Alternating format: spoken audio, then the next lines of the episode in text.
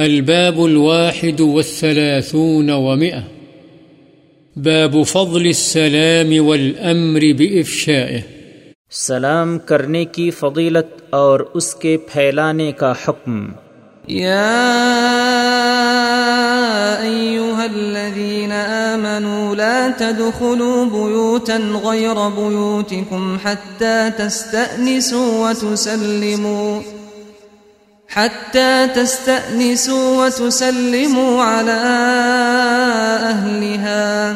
اللہ تعالی نے فرمایا اے ایمان والو تم اپنے گھروں کے علاوہ دوسرے گھروں میں اس وقت تک داخل نہ ہو جب تک تم اجازت نہ لے لو اور گھر والوں کو سلام نہ کر لو۔ فإذا دخلتم بيوتا فسلموا على أنفسكم تحية من عند الله، تحية من عند الله مباركة طيبة. اور اللہ تعالی نے فرمایا بس جب تم گھروں میں داخل ہونے لگو، تو اپنے گھر والوں کو سلام کرو۔ یہ اللہ کی طرف سے مبارک اور پاکیزہ تحفہ ہے۔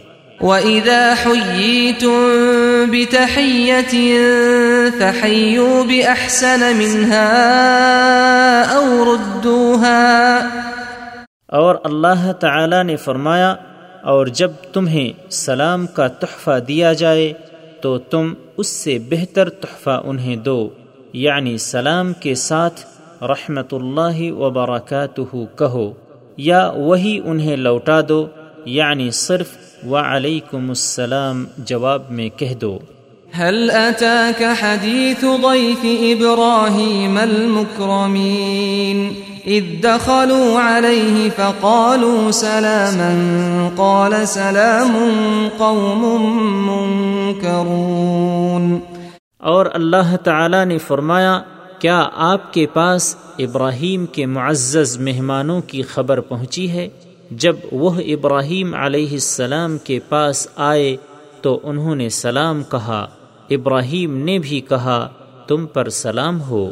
وعن عبد الله بن عمرو بن العاص رضي الله عنهما أن رجلا سأل رسول الله صلى الله عليه وسلم، أي الإسلام خير قال، تطعم الطعام وتقرأ السلام على من عرفت ومن لم تعرف.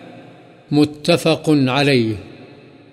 حضرت عبداللہ بن عمر بن عاص رضی اللہ عنہما سے روایت ہے کہ ایک آدمی نے رسول اللہ صلی اللہ علیہ وسلم سے سوال کیا، اسلام کی کون سی بات زیادہ بہتر ہے؟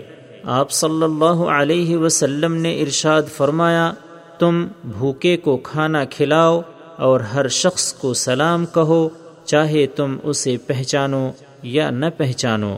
بخاری و مسلم۔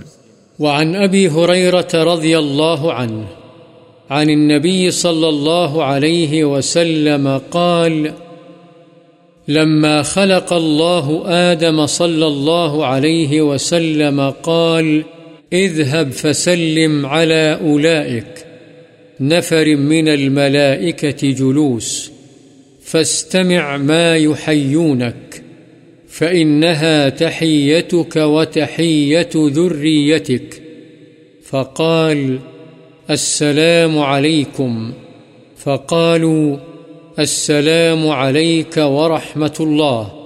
فزادوه ورحمة الله. متفق عليه. حضرت ابو حریرہ رضی اللہ عنہ سے روایت ہے نبی اکرم صلی اللہ علیہ وسلم نے فرمایا، جب اللہ تعالی نے آدم صلی اللہ علیہ وسلم کو پیدا فرمایا، تو ان سے کہا، جا اور فرشتوں کی بیٹھی ہوئی اس جماعت کو سلام کر اور وہ جو جواب دیں، اس غور سے سن، کیونکہ وہی تیرا اور تیری اولاد کا سلام ہوگا۔ چنانچہ حضرت آدم علیہ السلام نے جا کر کہا، السلام علیکم۔ تو انہوں نے کہا، السلام علیک ورحمۃ اللہ۔ چنانچہ انہوں نے ورحمۃ اللہ کا اضافہ کر دیا، بخاری و مسلم۔ وعن أبي عمارة البراء بن عازب رضي الله عنهما قال أمرنا رسول الله صلى الله عليه وسلم بسبع۔ بعيادة المريض واتباع الجنائز وتشميت العاطس ونصر الضعيف وعون المظلوم وإفشاء السلام وإبرار المقسم متفق عليه. هذا لفظ إحدى روايات البخاري. حضرت ابو عمارہ برا بن عازب رضی اللہ عنہما سے روایت ہے کہ ہمیں رسول اللہ صلی اللہ علیہ وسلم نے سات باتوں کا حکم فرمایا، بیمار کی مزاج پرسی کا، جنازوں کے پیچھے چلنے یعنی اس میں شریک ہونے کا، چھینکنے والے کی چھینک کا جواب یرحم اللہ کہہ کر دینے کا، کمزور کی مدد کرنے کا مظلوم کی فریاد رسی کرنے کا، سلام پھیلانے کا اور قسم کھانے والے کی قسم کے پورا کرنے کا، تاکہ قسم کھانے والے کو تکلیف نہ ہو۔ بخاری و مسلم، یہ بخاری کی ایک روایت کے الفاظ ہیں۔ وعن أبي هريرة رضي الله عنه قال قال رسول الله صلى الله عليه وسلم لا تدخلوا الجنة حتى تؤمنوا ولا تؤمنوا حتى تحابوا أولا أدلكم على شيء إذا فعلتموه تحاببتم؟ أفشوا السلام بينكم. رواه مسلم. حضرت ابو حریرہ رضی اللہ عنہ سے روایت ہے، رسول اللہ صلی اللہ علیہ وسلم نے فرمایا تم جنت میں نہیں جاؤ گے، یہاں تک کہ ایمان لاؤ۔ اور تم مومن نہیں ہوگے، یہاں تک کہ ایک دوسرے سے محبت کرو۔ کیا میں تمہیں ایسی چیز نہ بتلاؤں کہ جب تم اسے اختیار کرو گے تو آپس میں محبت کرنے لگو گے وہ یہ ہے کہ تم آپس میں سلام کو پھیلاؤ اور عام کرو۔ مسلم۔ وعن أبي يوسف عبد الله بن سلام رضي الله عنه قال، سمعت رسول الله صلى الله عليه وسلم يقول، يا أيها الناس، أفشوا السلام وأطعموا الطعام وصلوا الأرحام وصلوا والناس نيام تدخلوا الجنة بسلام.